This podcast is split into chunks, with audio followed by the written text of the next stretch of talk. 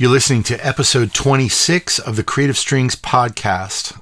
Today's episode is going to be a solo round with me, Christian Howes, and I am going to share why it is essential for any musician in 2018 to be making and sharing videos. Why and how your career is likely to suffer if you don't have videos. How making videos will benefit both your musical and business growth, whether or not you're a performer, teacher, producer, composer, or any type of freelancer. And I also share the strategies which have worked for me as I work towards my goal of generating over 1 million views on my YouTube channel. Hello, and welcome to the Creative Strings Podcast.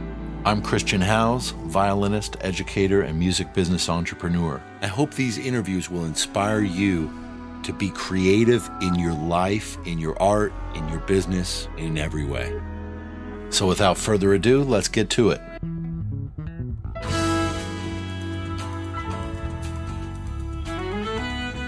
Heads up, everybody, that as of this um, airing, we are re enrolling in the Music Biz Mastermind. We'll be keeping the course open until January 1, and then it will close again for a little while. We do periodically reopen enrollment. If you are interested in attracting more and better projects, gigs, clients, and or students, I definitely encourage you to check out Music Biz Mastermind and get on the waitlist for our current or future enrollments to get on the wait list or to get more information and find out about different programs which might be good for you, simply send me an email at chris at christianhowes.com or go to my website, christianhowes.com, and just look for Music Biz Mastermind.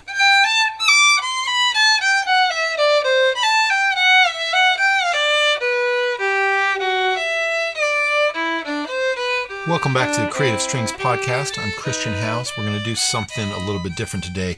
This is going to be my first solo round in 26 episodes. And today uh, I'm going to talk about why doing videos is essential for any self employed freelance musician, why your career will suffer if you if you're not doing videos in 2018 how it will help you improve at your music, at whatever you do, teaching, performance, production, composition, um, by making videos, if you're not, and also what has worked specifically for me in my road to 1 million views on my own YouTube channel at Christian Howes Tube. And at the end of this episode, I'm going to be doing a giveaway. I'll be giving away a prize. You can fast forward there now if you want to, but I think I hope that you're going to actually really enjoy and get a lot out of this episode. So, before I dive right into the content, I just want to set it up a little bit. Uh, because some of you might be thinking that there's a real division between these music business um, ideas that we've been exploring the podcast and more um, artistic creativity or create creativity in general.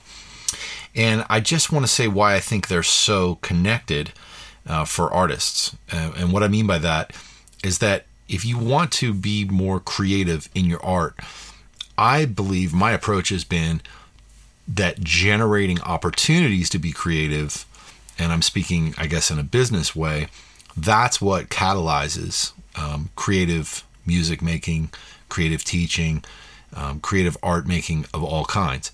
It's not the other way around. Um, I mean, for me to practice something, first I need to have a gig to practice for, a deadline, a recording to work on. And so a lot of times, how I've created my career anyway, is to try to attract the opportunities, to, cre- to create the opportunities um, to serve people through whatever art I do. And then once I've created that opportunity, it forces me to be creative, to meet the needs of that opportunity. So for the last few years, when I've started doing more music business, coaching, consulting, advising, um, at first it was a struggle for me because I was thinking, how do I separate these two things and find people that that are interested in one or the other? But it's become crystal clear to me that they're really connected. They're very synergistic. And there are exceptions to this. I mean, if, if you work um, for an orchestra, if you work for an institution, you may not feel the need to go out and generate opportunities. Like if you're a tenured professor, um, and part of your tenure job is to put on creative recitals four times a year, and that's just part of the job that you have for the college, that you may not feel the need to hustle um, and create those opportunities. Or similarly, if you're a teacher at a school, um, then you may be interested in becoming more creative with your teaching, but you may not need to uh, create opportunities to do so. In other words, you've got a steady job, so it's not like you need to find um, and attract students because the school you work for is already doing that. Um, having said that, I still think, even within these institutional settings, that there could be so much value that can come out of sharing the work that you're doing. I mean, if you're creating work, then the work needs to be shared. And, and there's going to be other reasons that I'm going to, that I'm going to address uh, why I think it's really important for you to be making videos or in other ways sharing your content during this episode. But I just wanted to make the point that I see it as all being connected first. I want to thank our two sponsors, Yamaha and Electric Violin Shop. They make such a difference in our being able to present this uh, series, the Creative Strings podcast. Um, give them a shout out. You can go to electricviolinshop.com forward slash creative strings and you can get a discount. Um, they're the best for any string players looking to accessorize, go electric, amplify, and the like. And look for Yamaha strings anywhere on the web and thank them for supporting music education.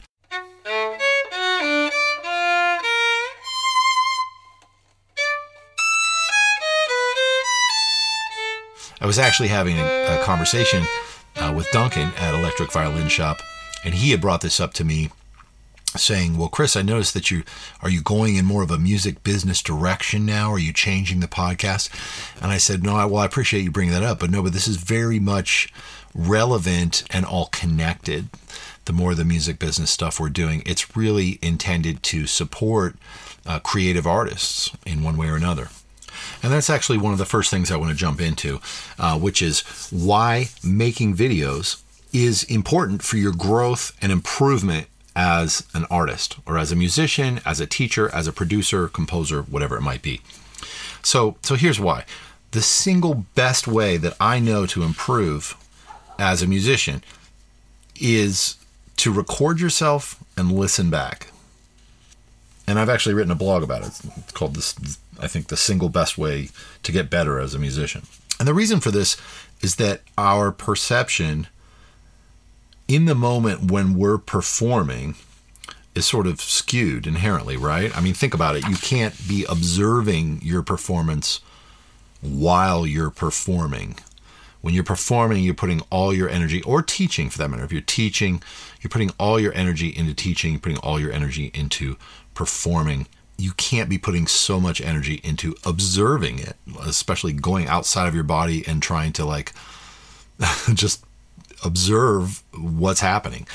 Um, so, listening or watching later on gives us that feedback, which we're unable to receive in the moment when we are performing. And by noticing things that we're doing that we weren't aware of while we're performing, there's a lot of things that we notice that are easy fixes. It just takes noticing them.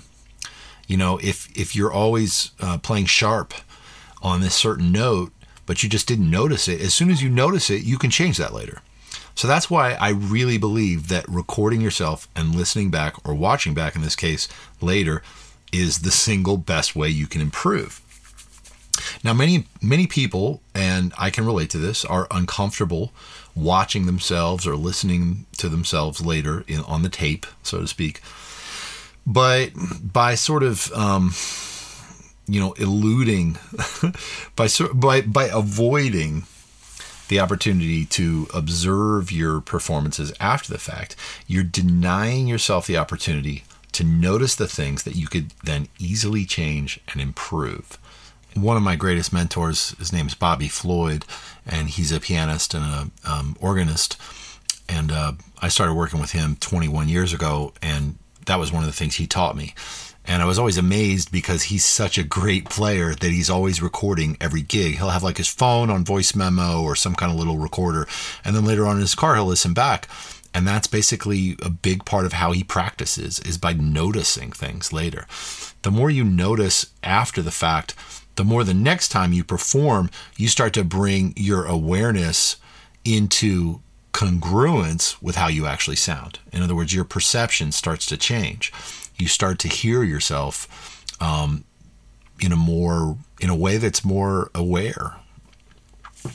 So I'll just give you one other example, um, which is that when I was in uh, uh, junior at Ohio State, I, I, gave my recital and I played a lot of difficult repertoire. I think there was Paganini, Beethoven Sonata, and a movement of Sibelius Concerto, and um, I prepared really hard for that particularly that particular recital for about three months, and I worked on every shift and every you know bowing and every fingering.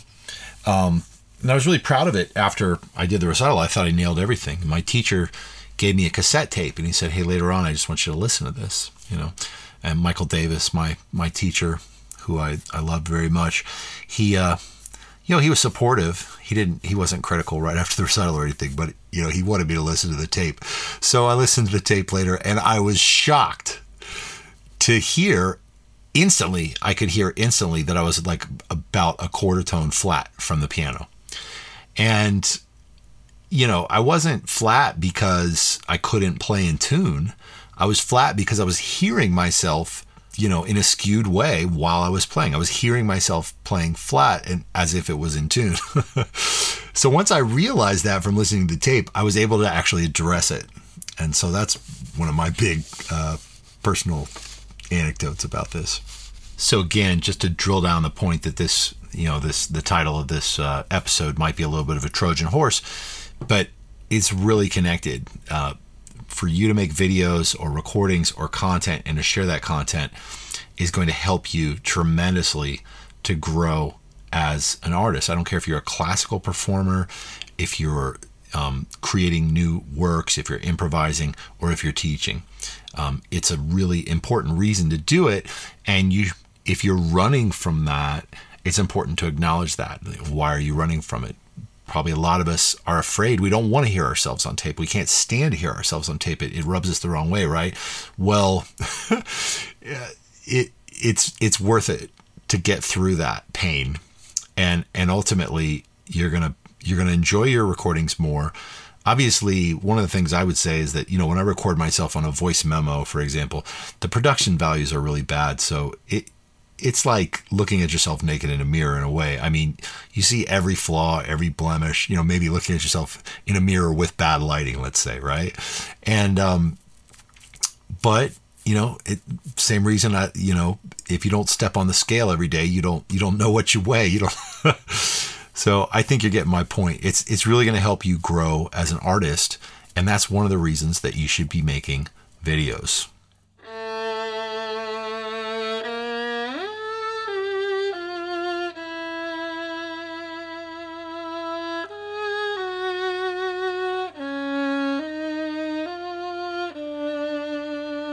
Okay, so my next point is why and how your business and or your career will suffer if you don't have video in 2018. And what about what I mean by your business or your career will suffer is that you will miss out on opportunities for sure. So this is not this is no longer an issue of wouldn't it be cool to have videos to to boost your business which you will boost your business by having videos.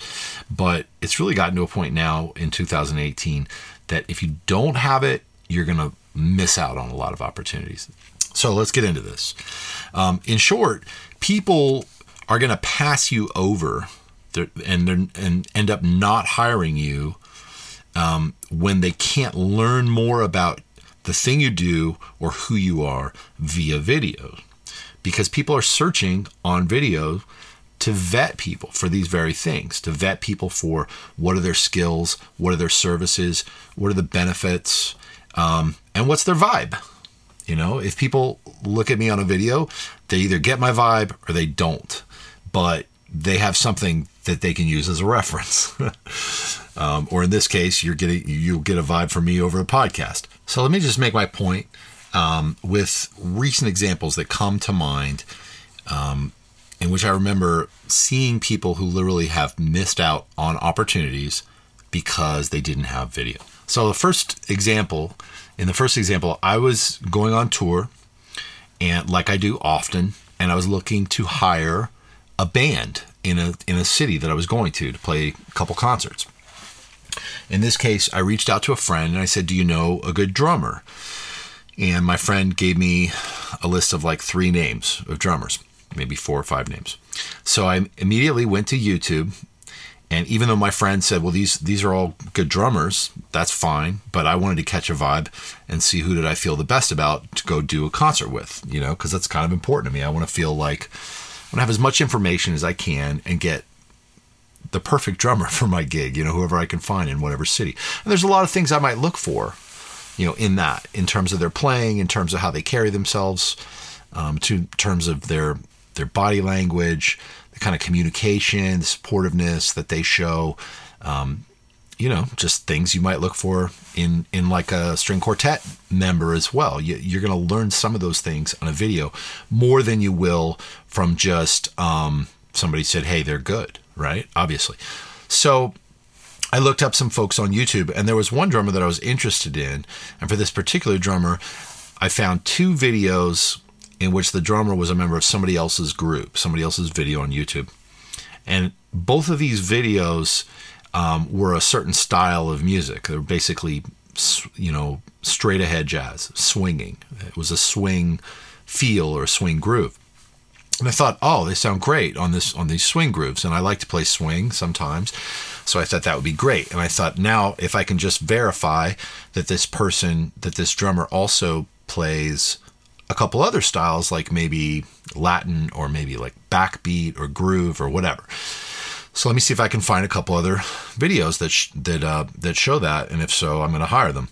Well, I couldn't find any other videos, so I passed them over. I found somebody else that that I could, you know, see all of these the skills that I wanted. It wasn't like I needed to see ten videos, but I needed to see a couple different specific skills. Um, and so I passed over that drummer. Now here's a second example. So I have a um, international student, uh, jazz violin student who's been to my summer workshops, the Creative Strings workshop in Columbus, and has taken private lessons with me on Skype. Is currently taking private lessons with me on Skype. This uh, international student lives in Asia, and they're interested in coming to the U.S. to study um, jazz to get a uh, graduate degree, actually, to get a master's degree. So they asked me, they said, hey, you know, who do you know? What, what programs are good for me to apply to come and get my master's degree in jazz violin? And this is someone who already has a, a bachelor's degree um, from a very prestigious um, conservatory in the United States, a very dedicated student. I mean, it would be an, you know, this person would be an amazing catch for any master's program in the United States that's serious about, you know, building a jazz program or having a reputation for that. So I immediately just thought of three people off the top of my head that I could send this person to. I said, check out these three people at three different programs. And because uh, I know all these people, I know that they're serious. I know that they're to, you know, uh, they take their job as teachers really seriously and they, and they want to serve their students. And uh, the student got back to me and said, you know, I looked up these three people, and for two of them, I was able to find, you know, some YouTube uh, videos that showed their playing and just gave me a little bit better understanding of who they were. So I reached out to those two. But the third person I didn't reach out to because I couldn't find anything about them online. And I said, okay, fair enough. you know, and I actually reached out to that that person who's a friend of mine, and I said, hey, you know, hey, just just for your information, no judgment here, but I just want to let you know you missed out on an opportunity because this per- person couldn't find anything about you on YouTube. Not only did not only did the individual miss out on an opportunity, but the program as well. The university missed out on something there. So finally, a third example. just these are just things that are coming to my mind of how I've seen people miss out on opportunities because they didn't have video. And this relates to teaching. a couple years ago, my family uh, moved to Asheville, North Carolina, when my oldest child uh, went to um, conservatory, went to college. Um, we wanted to get in the mountains and you know just catch a different vibe. So I was looking for a new violin teacher for my youngest child, and um, obviously I'm a violin teacher. I know a lot of violin teachers all over around the world, right? Um, so you think I could get referrals? Well, I just want to tell you that as soon as I started looking, and my wife and I both started looking for teachers, we both immediately went to YouTube. So even if I had a referral from somebody, I would still want to look at that something from that person on YouTube even before deciding whether to have a meeting with them. Also, I'd want to be able to share it with my wife and say, "Hey, what do you think about this teacher? Here, look at this video. Don't you think this person's great?" So there are definitely teachers um, in Asheville who never even got a look from us because if they weren't on YouTube, we just didn't even look. Um, and in fact, uh, Miss Monique, uh, Monique Pinelli, who is um, uh, my son's teacher, she's amazing. And uh, we ended up um, working with her through referrals and, uh, you know, people that we knew. And, and we ended up doing a, a trial lesson with her. And uh, she's probably the most in demand violin teacher around here, or one of them for sure. Um, but we did look around, and there were definitely people who did not get any attention from us, did not get a look, and we passed them over because they didn't have videos. So I could give lots more examples, you know, but I don't want to wear you down too much with talking too much on this podcast. Suffice it to say, if people cannot find you on YouTube, you will get passed over, even when people have been given referrals to you, right? And let alone the opportunities that you will also miss in terms of being discovered in search. But what I mean is like if someone types in saxophonist in um, you know Oklahoma or piano teacher in Minneapolis, if they can't find you there, you know that would be an opportunity for you to get discovered. So you are definitely missing out on opportunities if you're self-employed or even if you work for an institution, as I just discussed with my friend at the um, the college in uh, the United States, you're going to miss out on opportunities either for yourself or for the institution you work for.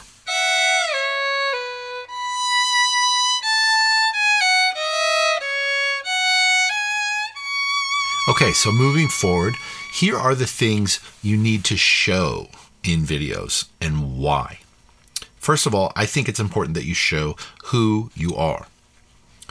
Um, and what I mean by that is you just being authentic, speaking from the heart, showing your human side. Um, anything that reveals you as a human being, not as a perfect entity, but just as an imperfect but real human being.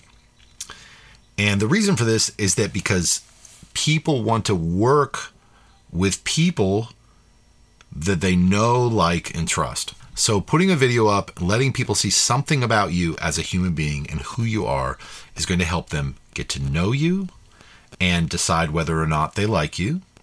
And they're going to develop trust. And now you can show your human side, um, I guess, in lots of different ways speaking engagements, just informal talks to the camera.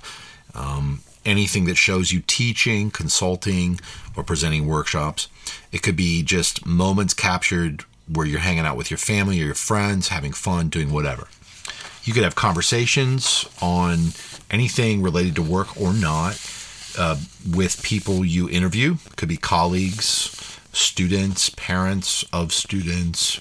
Again, the point is that you want to be able to give people the opportunity to learn something about you ideally in the most human way possible. Learn something about who you are. Doesn't mean you need to like reveal all your deepest, darkest, most private or political or whatever thoughts, but just something that lets people get a sense of who you are, like like they would if they had a drink with you or had a coffee or had lunch with you. And I just want to make the point, at the risk of going on too much, that the human side is in many ways more important than your skill set. I've always said, you know, yes, I want to hire people to work with who have skills and are talented or whatever you want to call it, people who are good at what they do. That's important.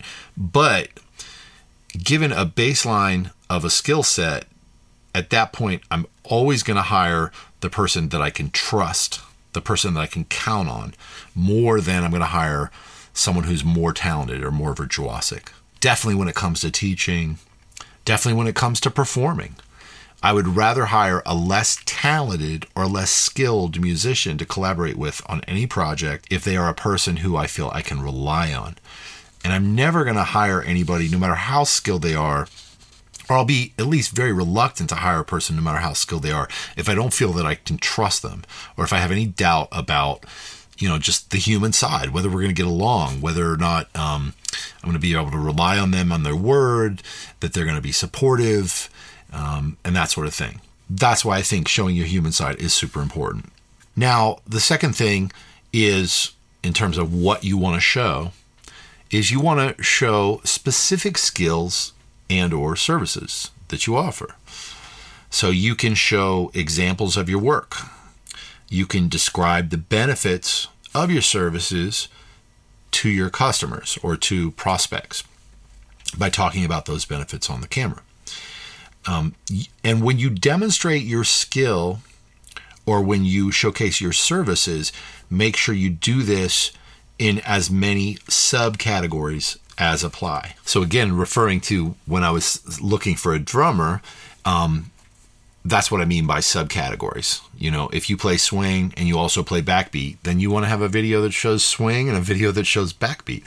If you teach piano to seven year olds, but you also teach piano to um, adult beginners, then have a video that explains both of those things. It's really important. If you compose uh, bluegrass tunes, but you also write your own songs, um, then that aren't bluegrass, then you want to show both of those things so that people know that you can do this thing and you can also do this other thing. So if you're a performer, uh, you could perform solo, you could perform duo, perform in multiple styles, uh, show different skills, show skill of reading, show the skill of improvising. Um, you could show it in different settings, like perform at home, perform in a park, uh, perform live at a gig and save just like your excerpts of your favorite moments. If you're a teacher, you could get video of you teaching a private lesson, teaching a workshop, get a video of you talking about your teaching philosophy or values, also talking about your teaching policies, talking about why you like to teach, um, making a video talking specifically for the benefit of parents, and making videos that are specifically for the benefit of students. Um, definitely teach lessons to the camera. And this is one of the biggest things that I've done on my YouTube channel, and it's absolutely helped me immensely to make these videos. If you are a teacher, my biggest tip is make a list of all the things you say over and over again to your students. you know, you say to more than one student like this is you know you have a way that you teach to hold the, the bow. You have a way that you teach fingerings on the piano. You have a way that you teach uh, voice leading or that you teach improvisation or that you you teach uh, bluegrass bowing styles or you know you teach uh, how to get a good sound with an electric violin. Whatever those things are make a list of those and then make separate videos teaching each of those things. And this is a massive this is so valuable because not only when you have to teach that lesson into the camera, you have the opportunity to teach it perfectly. Like you could take it, you could do 20 versions of teaching someone how to hold the bow, right? Or how to support the violin or how to shift to third position. You can do like 20 takes until you say it exactly the way you want to say it on your best day right? And then there's your version. It's it's there on video. For and you can share it with anybody you want without ever having to say it again. You can make a huge impact. So many people can benefit and get value from that. Your students don't have to hear you say it to them every week because you could teach it to them once and then say go watch this video. Like you're going to help your students with that video too.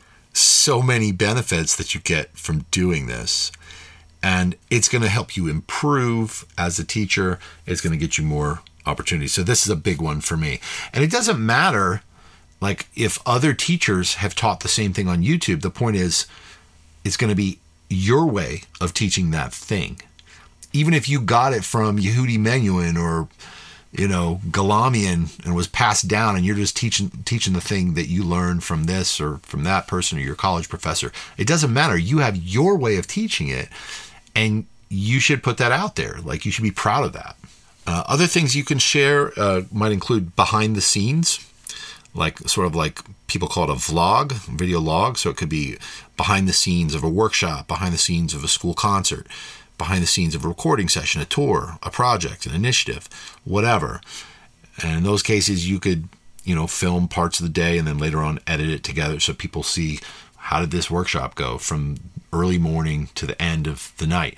Uh, my friends uh, Rachel and Neil at Chili Dog Strings, they have some awesome vlogs that they've done um, that sort of um, document some of their events that they've done at their Suzuki teaching studio uh, near Dallas, Texas. You could also do interviews.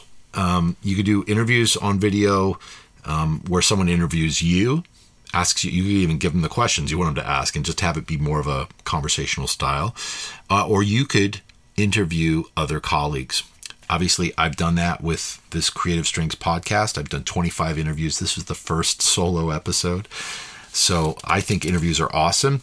One of the thoughts that goes through your head might be, well, who wants to hear that interview? Well, somebody does. Somebody does. Especially somebody that's like thinking about, do I want to work with this person that I've been referred to? They're going to find that interview. They're going to be able to learn more about you and develop know, like, and trust. Another thing you do is testimonials.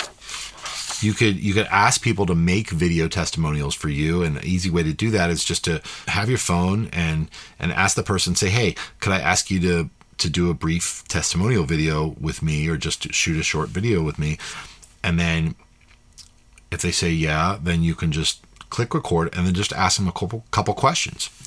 How do you like? Uh, how did you like the concert tonight? You know, what have been the th- the three favorite things uh, about studying about your kid working in my teaching studio, right? And then you get testimonials that way, which I mean, it's huge for establishing credibility with prospective uh, customers and collaborators. Okay, so next I want to segue this into a friendly invitation or challenge, if you want to call it that, to you, which is to get started. Um, and most of us, I think, uh, never get off the ground with doing videos, or a lot of people don't get off the ground um, because there's some kind of fear. And I can relate to that. I'm, you know, I'm afraid of, you know, all the blunders that I'm going to make um, and what people are going to think about me. So here's how you start. This is what I recommend. Make a list based on the examples I've given previously in this episode of, you know, 5 to 10 videos like subjects or video types or both that you can make right now. Just make a list. You can go ahead and do it right now. Just, you know, um, jot it down, hit pause if you want. You know, some teaching videos, some live performances, vlog, whatever it might be, behind the scenes, interviews. Make a list of types or or subjects or topics. Just make the list. Then set a time in your calendar um, when you can plan to do it. And when you when you do it, here's all you need. You need your phone. You need maybe a decent backdrop, like a, a neutral wall without a lot of clutter on it, and some good light. And that's pretty much it. I mean, if you really want to make it nice, then you could try to coordinate getting um, good audio, which takes a little bit more thought. But but that's pretty much all you need. And I don't think you need to worry about production values the first time. I would honestly just take your phone and just do it anywhere, just for experience. You don't even need to share it, but just for the experience. And, you know, let's say, for example, you're going to teach one of those things that you teach a lot, or you're going to perform just a short excerpt of a piece, even. Well, just set yourself up to do a one minute video tops and go through the process of trying to do it. The first take may be great, but it may be rough. So you might have to do two or three or four takes. But after you do that, the whole process is probably going to take you a half an hour at the most. And after you go through that, you're going to feel so much better. And you're hopefully going to come up with something that's decent um, and enough to motivate you to continue from there. So I promise you, if you go through the trouble to take a half an hour um, total from making your list and shooting your first video or two, um, it's going to be tremendously easy from then on. You don't have to share it publicly. And if you want, you can share your first video with um, a person or a couple people that you trust and just ask their opinion before sharing anything publicly. So we've created a checklist and a worksheet for you to help you go ahead and work through this process as easily as possible for you to make some videos of your own. And to find that and download it for free, just go to christianhowes.com and click on the blog. While you're there, you can also subscribe for other episodes of the Creative Strings podcast if you're not already subscribed. And hopefully, uh, you know, hopefully you've felt somewhat compelled by the arguments I've made so far. And there's something about this that resonates for you that's going to motivate you to start making your own videos. When you do, I hope you'll share them with me. Um, you can email them to me. You can tag me on social media, wherever. And um, I would love to see them. I'd even love to give you some feedback on them if you want. I'll just include a brief shameless plug for our sponsors and say that if you are a string player, if you know, electric violins are cool still. I mean, it's not commonplace. So if you play acoustic violin and electric violin, you should make a video with the electric or electric cello, whatever it might be, right? Um, if you need help with that, call Electric Violin Shop. They are definitely the best in terms of phone support. You can just go to um, electricviolinshop.com forward slash creative strings. Their phone number's there. You get a discount if you end up buying anything from them, if you tell them I sent you. But you don't need to buy anything. You just call them and say, hey, I want to do some loop videos. Um, what do I need to make loops? You know, what do I need to get a, a, better sound so that I can, you know, show off that I do creative stuff on the cello or the viola or the violin or upright bass or whatever they will give you tons of support over the phone. They'll, they'll just answer your questions because, you know, there's shopping for that stuff, it, it's a rabbit hole. So definitely call Electric Violin Shop. And if you are shopping for uh, electric bowed string instruments, I would say definitely um, take a look at the Yamaha line. Uh, the reason is because they offer a five year uh, warranty. The quality is incomparable. The price is great. I've been working with Yamaha for over 20, maybe 21 years now. I've worked with the designers in Japan. I've seen the thought, the level of care that they put into um, these um, these string instruments. It's just unbelievable. Um, so that's why I endorse and I play uh, Yamaha strings. so getting back to uh, making your first videos, uh, production values are not as important as demonstrating the quality of your skills, the quality of your work, uh, showing your human side. And so I wouldn't overthink it in the beginning you can always work up to getting better production values over time. Again, start now.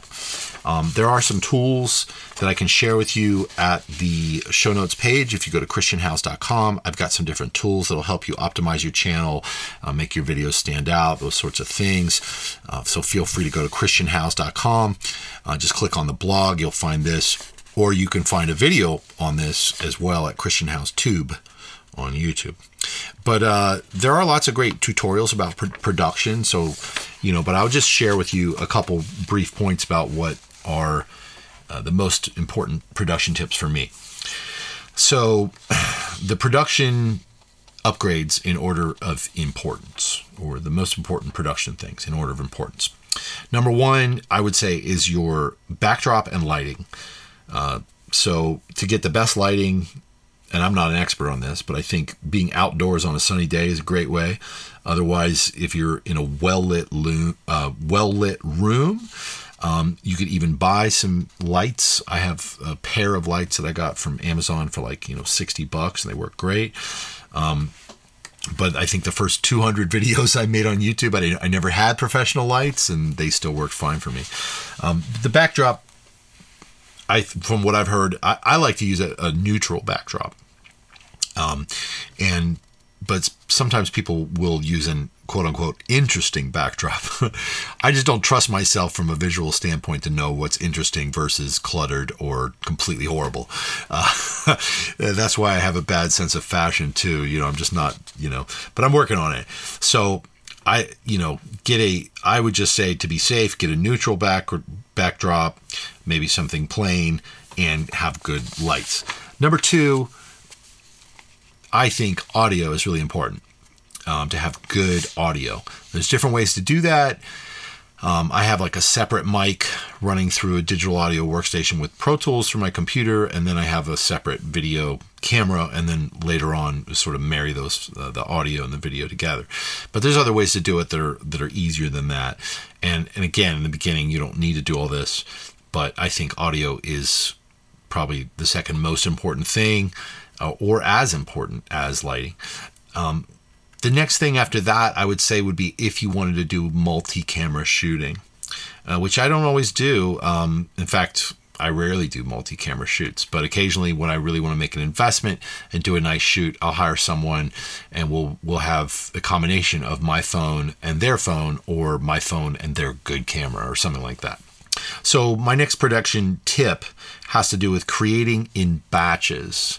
Again, this is after you've done your first video right?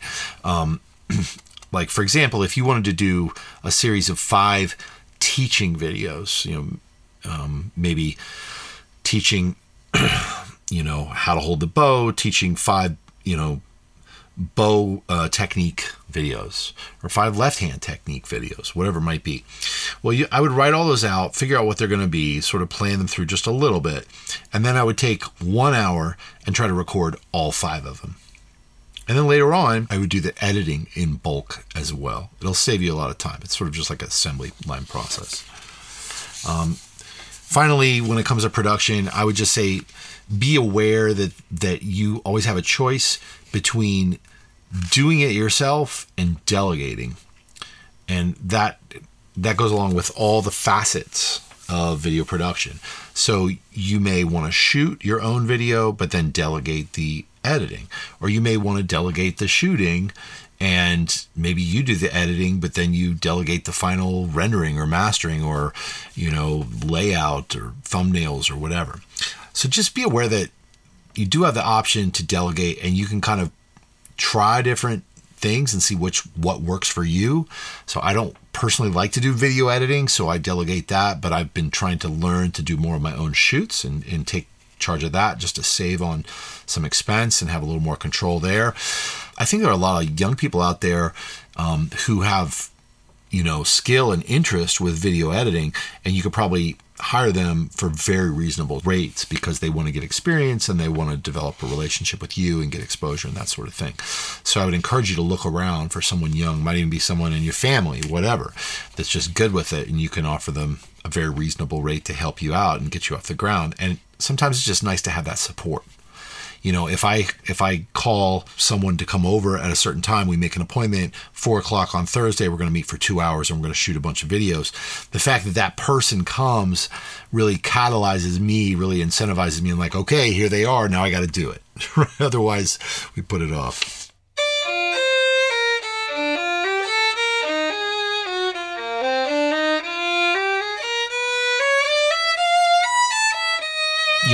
the Trojan horse about this this uh, episode. I'm not sure how we're going to end up titling the podcast, but I've I've shared it with some people as you know how to get a million views on YouTube. and uh, like I said, it's not exactly what the episode is about, but I do want to share with you what has worked for me, and it is different than what you might think. so, so my strategy is this I make lots of videos. That's it. I just make a lot of videos. I don't end up publishing them all. But over time, I have made it a priority. Like, I'm going to make videos. What can I make videos about? Make a list. Um, I, I write down notes about maybe I could do a video about this or that or the other. And I just publish a lot of videos. And that's how I've gotten better at it. And that's how I've gotten on my road to 1 million views. So I do different types of videos. I do it for different reasons, different settings. Sometimes they're spontaneous, sometimes they're planned and produced. When I started, my production values were horrible, but I saw that people valued the content, and so I've just kept going. And sometimes I've gotten better at the production values. Some of my videos have gotten over 80,000 views, and others have gotten less than 200. Uh, some of the types of videos I've done include a lot of music instructional, how to music instructional videos, interviews, uh, hanging out with my family. Um, I've given videos to other channels, like I shared a ch- uh, video with uh, one of the sponsors here, Electric Violin Shop, and the name of that video is called uh, Electric Violin Effects. It's on the Electric Violin channel. It's been one of my most popular uh, videos I've ever done, and I actually, you know, just shared it on their channel. Um, I've also done endorsement. I did unboxing the Yamaha uh, new electric violin, the 104. I did that, um, and that was one of my favorite videos that I've ever done. I put a lot of work into it. I think because I felt you know, I really wanted to do a solid, you know, Yamaha asked me, so would you consider making some kind of video? And I wanted to make sure I did it right for them because they've been such supporters of me. Um, I do really super artsy fartsy stuff that, you know, that even my family, nobody wants to listen to. I, I have a, I'm doing 45 videos this year. It's a series called Metsy Skitsy, and it's all unaccompanied, very abstract, you know, improvisations, just very spontaneous. I've done collaborations with video artists. Um, and, you know, I've given up on second guessing what people are going to like and what they're not going to like because I'm always surprised what people like and what they don't like. I've done um, how to music business. Of course, this is all part of, you know, this video is all part of my series of content um, related to my music biz mastermind um, programming, coaching, consulting, courses, that sort of thing. And um, you can look for that if you're trying to grow your business. I've, I offer a lot of services to musicians to help them grow their um, opportunities. I've done a lot of live performances, solo and in ensembles. Uh, really special productions that I've worked on at length. I've recorded workshops and all kinds of other stuff. And yes, I do like to share on social media platforms and on my email list. You might be on my email list. You might get a lot of emails from me. You might get a lot of social promotions from me. And I just want to say something about that as well. Now, I get that for some people, they want to keep things private, and that's totally cool. Um, some people might think like this is my, you know, as in terms of being social, I'm not a big sharer. I don't want to be a stage hog. I get that. That's cool. I respect that. Well, the reason that I share so much is not because it's what I want to do as a social person. It's because this is my business. It's because this is my dream. You know, like I want to be a musician. Part of being a musician is sharing my music. The only way I'm going to be able to make music and share music is if I get people to hire me to do it. So that's why I look at Facebook, YouTube, podcasting, emails that's why I look at it. It's so important to share my work. People can opt out. If they don't want to listen, if you don't want to listen to this, you can turn it off, which is totally cool. Right. And that's the point. And, you know, like my wife isn't on Facebook. She's like, I would never share so much stuff. And I totally get that. But I think if you're self employed and if you're an artist, you're going to miss out on opportunities if you don't share, if you don't give people the opportunity to see about your work and learn about you and the different services that you offer. There are some uh, great tools that you can use that'll help um, amplify and share your videos or make them easier to find and that sort of thing. And I am sharing links at the show notes page, christianhowes.com. Click on the blog, you'll find this page, uh, you'll find this episode, and you can find the links to some great tools that I highly recommend for that. All right, so now it's time for a huge disclaimer getting close to wrapping this up. The disclaimer is that as of the time of my recording this, I had not reached 1 million views on my own YouTube channel. Although, however, I have reached well over a million views when you consider other channels and when you consider Facebook native views and the like, right? Now, I set, I'm close to getting a million views on my YouTube channel, and I've set it as a goal for myself, as a sort of landmark, if you will, and part of why I'm making this podcast is to reach that goal. Um, so if you'd like to help me reach it, I'm going to ask you to go ahead, share this podcast. Um, you know, like like it, comment on the the on my website, and uh, and make sure you subscribe to my YouTube channel, which is at Christian Howes Tube. And if you don't want to share, that's cool.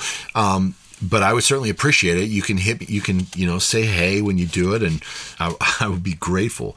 Um, whether or not you particularly share it or not, um, just by me continuing to do lots of videos and lots of podcasts, um, it guarantees that at this point I will definitely reach that landmark of a million views. A couple years ago, I wasn't sure, but now I've continued to do the videos and I know that I'm going to reach it now. And again, this isn't about becoming viral.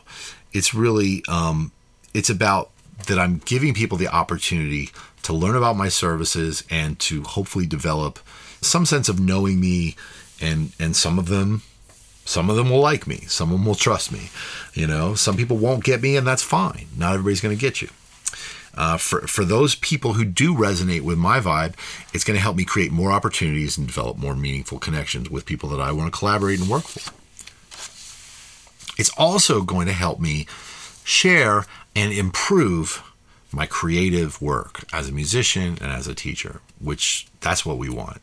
We want to be creative. We want to be growing and evolving and developing more fulfillment in our lives in every way as we as we grow. You know, you might when you're in your 20s, you may just want to tour around, but when you're in your 30s, you may want to teach more, you know. Um, we go through different phases in our life so we can express our creativity in different ways that are congruent with our lifestyle as our lifestyle changes. Now, chances are part of the reason that you might be a little bit skeptical or hesitant to make videos currently is because you're worried about how embarrassed you'll feel when your YouTube channel shows a view count of four people who watch your video, right? And I know it feels like it might be an indignity, but that's something potentially for you to confront, right? Uh, because it's not about how many people watch your videos. It's not about you know becoming a viral sensation. It's about having the ability to show the right people when the time is right what they need to know about you. That's why it's important. And you can hide those view counts anyway. So, one more time, I want to give you that friendly challenge. I hope that you're going to make your list of videos, and I hope you're going to go and make your first couple videos, or if you already have been, I hope you're going to make more. If you want more tips on it, you can reach out to me.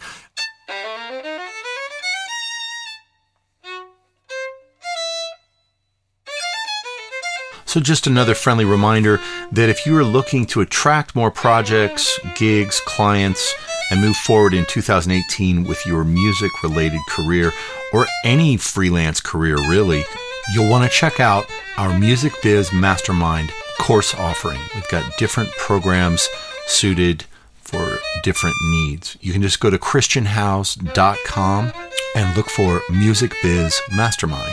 Or you can also reach out to me directly at chris at christianhowes.com.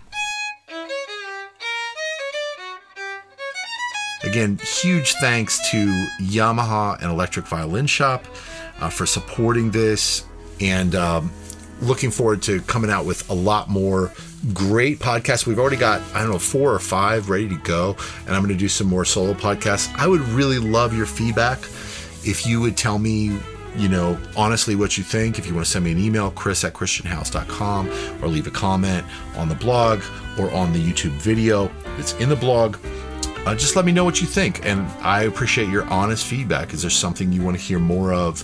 Is there something you wish I would do less of? I didn't swear in this podcast, so I guess that's good. I don't want to offend anybody, but you know, if there's anything that you could advise me to give me feedback so I can improve um, to make this as valuable as possible for you, um, I would appreciate that. Thank you so much for listening, and we will see you the next time.